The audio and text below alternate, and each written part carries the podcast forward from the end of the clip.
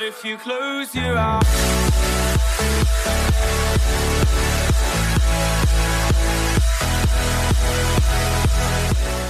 Hello, everyone, and thank you for tuning in. You are listening to This Week Again, and I am your host, Suzanne Posel. We're going to start off this show with a look at how some Republicans celebrated their Christmas. Go to a welfare check on Andrew Tate. See how the GOP's newly elected alternative facts spokesperson is doing. And follow all of that up with an update on Indictment Watch, Scooby-Coo edition. Let's begin, shall we? Did you know that on Christmas Eve, Texas governor and the second most desperate Republican to exclusively use real humans in his political shenanigans, Mr. Greg Abbott, starred as the titular character in a racist retelling of Dr. Seuss' classic, The Grinch Who Stole Christmas. Roll tape. And those dangers below freezing temperatures were what migrants from Texas faced when they arrived on Christmas Eve at the home of Vice President Kamala Harris in Washington, D.C., once again arranged by Texas Governor Greg Abbott. 140 of them, to be exact. The migrants were bused from Texas to outside the vice president's home, and some of them were just wearing T-shirts despite the frigid temperatures. Most folks are coming with what they can carry, so people are arriving without adequate clothing for the cold weather. Some of the migrants were seen standing outside, shivering with blankets. No one was there to greet the asylum seekers as they arrived. You know, Greg Abbott has been credibly accused of many things, but originality? No, that ain't one of them. If you recall, in September of 2022, Greg pulled this exact same stunt with migrants seeking legal asylum. At least back then, the weather hadn't gone full day after tomorrow in the D.C. area. But telling the people that you're trafficking across multiple state lines where they happen to be going so they can dress accordingly doesn't happen to be high on Abbott's list. But that hasn't stopped Abbott and his Florida man sidekick, Ron the Next Con DeSantis, from becoming co-founders of a xenophobic bus tour that specializes in human trafficking. These entrepreneurs' backstory goes a little something like this. Back in September of 2022, Abbott trafficked 8,700 migrants who were seeking legal asylum, by the way, traveling from Texas right to VP Kamala Harris's house in Washington, D.C. And then the very next month, Ronald the cosplaying Donald DeSantis trafficked about 50 migrants seeking legal asylum from Florida to Martha's Vineyard. Oh, and by the way, they happen to originate from San Antonio, Texas. And now the GNR busing venture that has struck again, this time, of course, being a sequel to their maiden voyage, trafficking 150 people who were dressed for 85-degree weather because that's where they came from and were not expecting a once-in-a-century blizzard as their destination. But this isn't just about the worst customer service ever, but still not as bad as Comcast. I'm sure some of you would agree, because there appears to be a trend happening in Republican presidential hopefuls. And folks, this is even more disturbing and dangerous than that Tide Pod challenge. It's called How Cruel Can You Be as a Republican Governor to Migrants Who Are Seeking Legal Asylum. So far, the players are Arizona former Governor Doug Ducey, who erected a shipping container border wall with barbed wire fencing at the top. Of course, we have Greg Abbott, Texas governor, who has been militarizing Border Patrol agents while also putting barbed wire fence along transporting areas where migrants are likely to cross. Oh, and of course, Ron DeSantis, because even though Florida is a peninsula with a border of Georgia, Alabama, and a little bit of Louisiana, being over 1,300 miles away from the U.S.-Mexico border doesn't seem to matter to him. And folks, the name of this game is cruelty to migrants. And the winner, the winner gets a presidential nomination at the 2024 Republican National Convention. Oh, and while we're talking about shitty things people do on Christmas, did you happen to hear about this one? Investigators are trying to figure out who targeted power systems in Washington state. 4 power substations in Washington state vandalized, including one found set ablaze. One of the 4 Washington substations targeted was set on fire. This all happened near Tacoma, just south of Seattle. An estimated 17,000 customers left in the dark there. In recent weeks, federal officials have issued warnings that the U.S. power grid needs better security to prevent domestic terrorism. That's right, folks. Terrorism has a new face, and it's probably wearing a red baseball cap. Gun enthusiasts who clearly don't have a shooting range to go to or have been asked to leave the one that they last went to decided to attack the U.S. electrical grid with their pew-pews. We reported previously on this happening out east, specifically in the heart of banjo country, commonly known as North Carolina. But it seems that the poorly educated have decided to venture out west and bring their unique brand of high school dropout justice to a part of the country where cow tipping isn't a sport. While the rest of the country was experiencing power outages due to the totally not brought on by man-made climate change blizzard that happened to sweep through the continental United States, more than 17,000 Washingtonians had Al-Qaeda to thank for losing power during a record-breaking frigid temperature and snowfall season. So, I don't know, not for nothing, folks, but next time Republican Jesus followers decide to make a statement during the holiday season, how about they show some actual Christmas spirit by paying their electric bill instead of making the rest of us go without power just because they have to. And now for something completely different, because 2022's Christmas holiday wasn't just about xenophobia and impotent rage. No, this Christmas was the most fuck aroundest and find outest one for a very special boy, and thanks to Elon Musk, we all got to witness the magical event unfold on social media. Roll tape. After getting his Twitter account reinstated by Elon Musk following a 5-year ban for misogynistic tweets, Andrew Tate tried to take a shot at Greta Thunberg.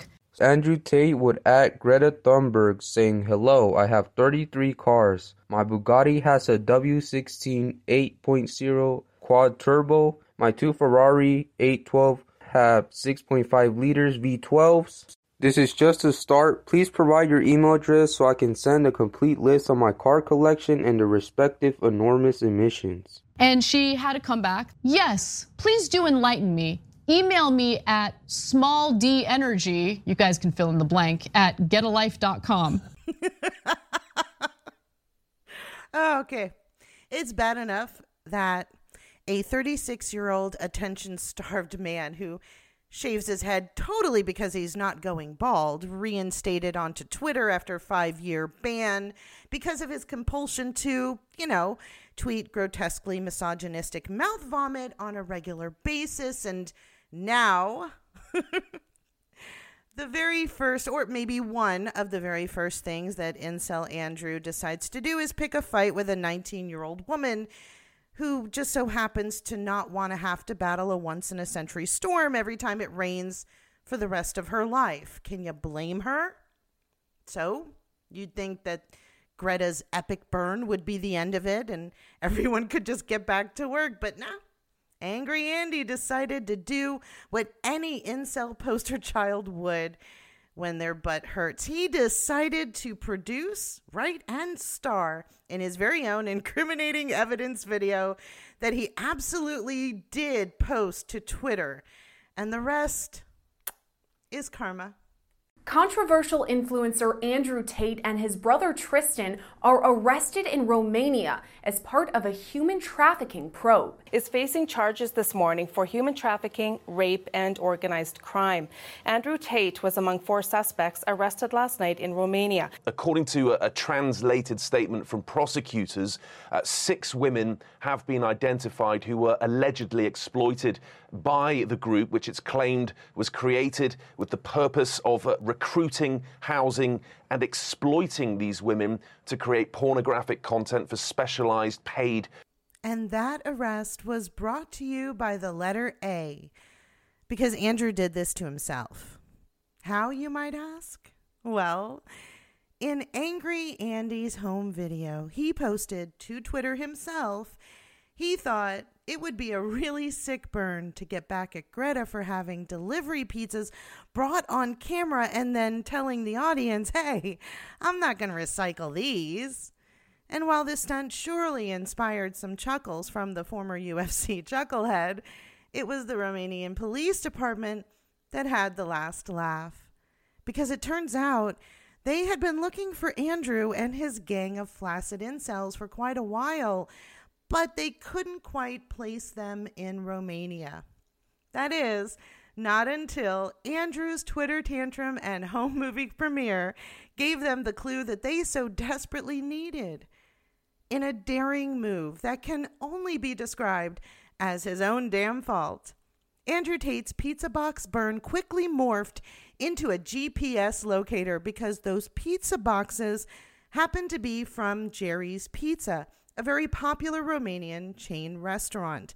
Now, impotent Andy's home is right around the corner from that pizza place, so the Romanian police recognized the room in the home movie, and the rest, my friends, is mugshots and human trafficking charges. But while we're on the subject of outing yourself while defending yourself, professional resume embellisher and newly elected Republican George Santos is doubling down on getting caught with his pants on fire. Roll tape. In a recent interview, Santos admitted that he misrepresented several parts of his resume while on the campaign trail. Santos confessed to what he called embellishing his resume. Incoming Republican Congressman George Santos did not graduate from college. He did not work at Citigroup, and he did not work for Goldman Sachs, despite his resume saying that he did. But there's more. He falsely claimed that his grandparents survived the Holocaust. He also falsely claimed that he ran a nonprofit, and another falsehood, that he owned 13 properties. He also admitted that the Pulse nightclub shooting victims never worked for him like he claimed that they had. This barely sentient web of pathological lies that is New York's 3rd Congressional District Republican-elect is now trying to tell us that his laughably moronic attempt at gaslighting his parents' escape from Nazis fan fiction saga was actually a joke that we didn't get. Santos claims that he isn't Jewish in the actual sense of the word because he was raised Catholic, but rather he is Jew-ish because his grandparents converted after the harrowing journey to safety that Santos also admits never happened. And for those of you in the back, let me take this opportunity to remind you that being Jew-ish isn't a thing. Just because I have unprotected sex with my Scots-Irish boyfriend doesn't make me Scots-Ire-ish. And another thing, out of all of the things this waking multiple identity disorder had to say on his gaslighting apology tour, this happens to be the comment that I believe will not age well. Did I embellish my resume? Yes, I did. And I'm sorry. And it shouldn't be done.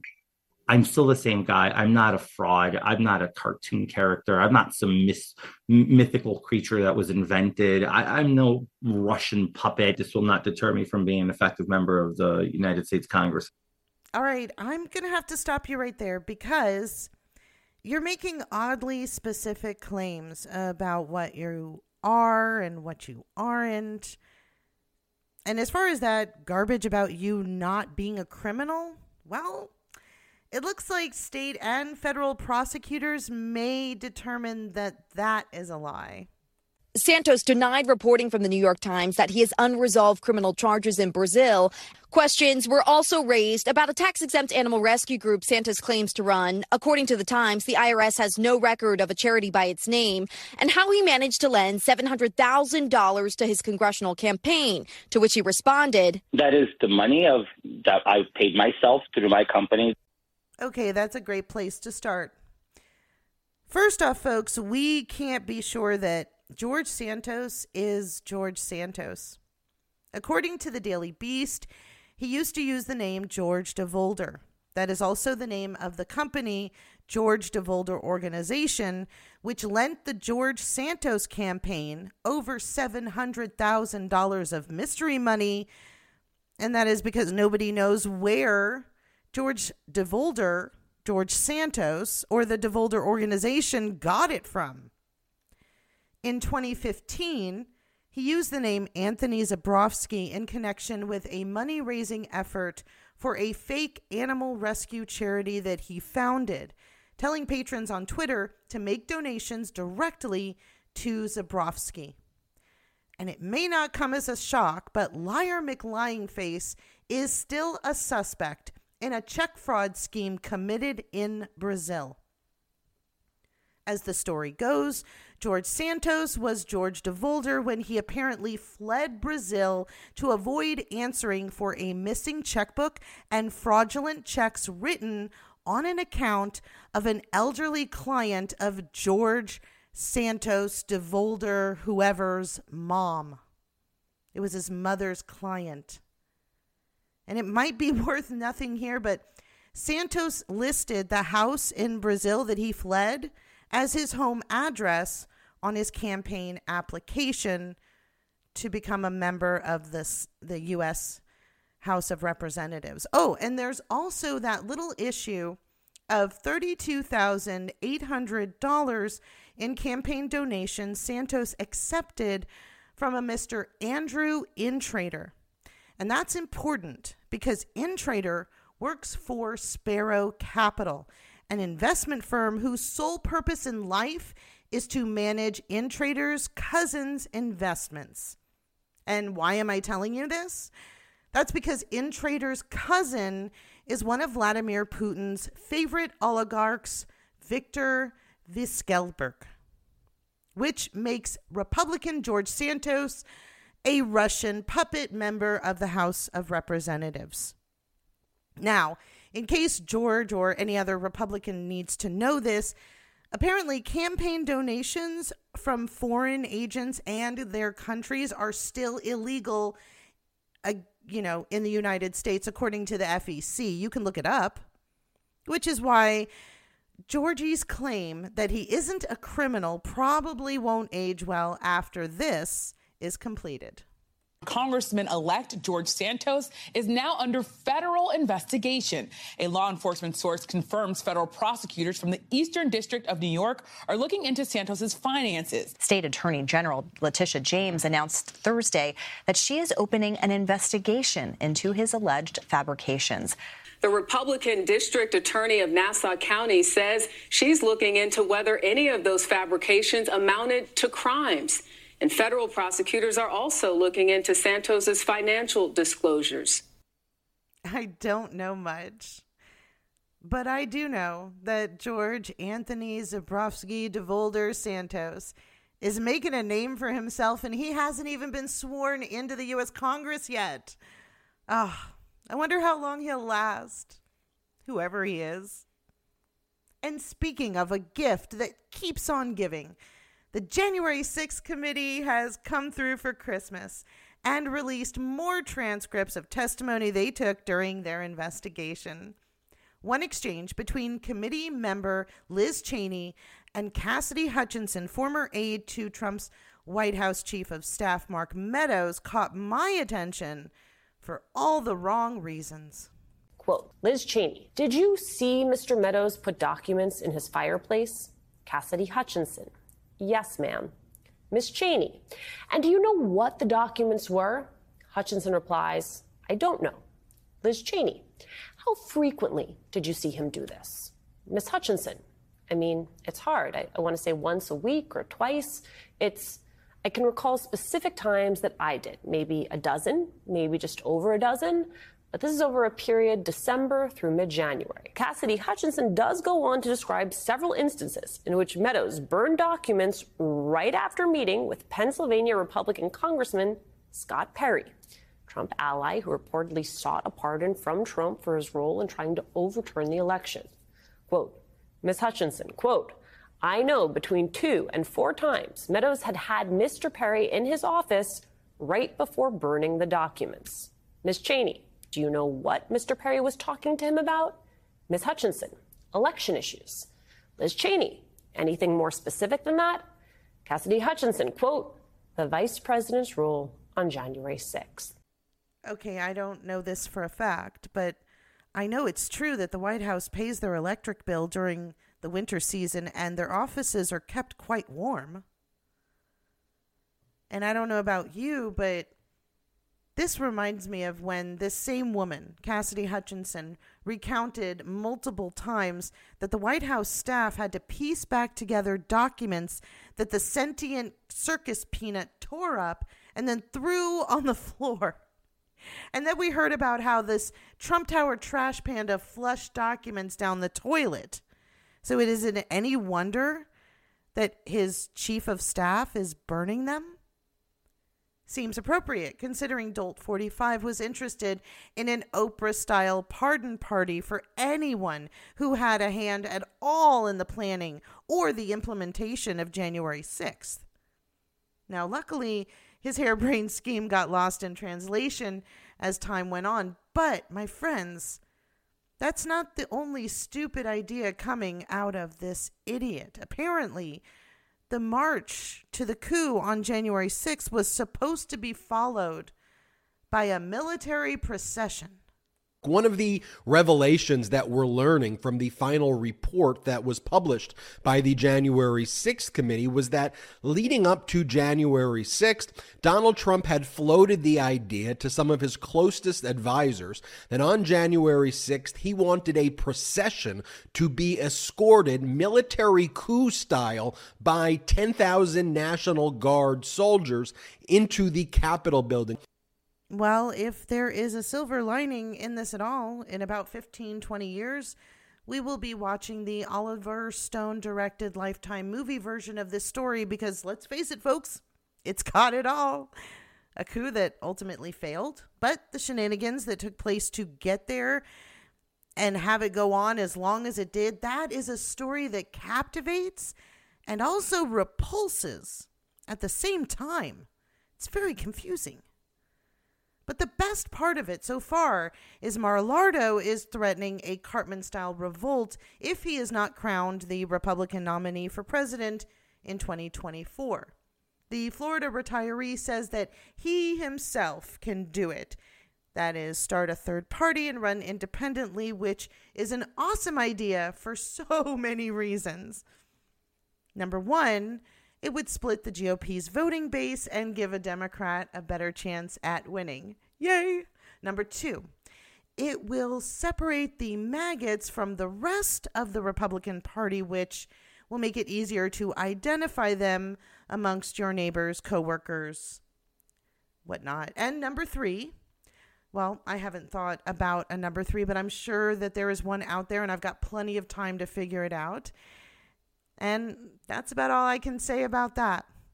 New episodes of This Week Again will air every Sunday, and follow the show on social media to keep up with our latest posts. This Week Again can be found now on iHeartRadio, Spotify, Amazon Music, Google and Samsung podcasts, or pretty much anywhere you listen to podcasts. And ta-der for now.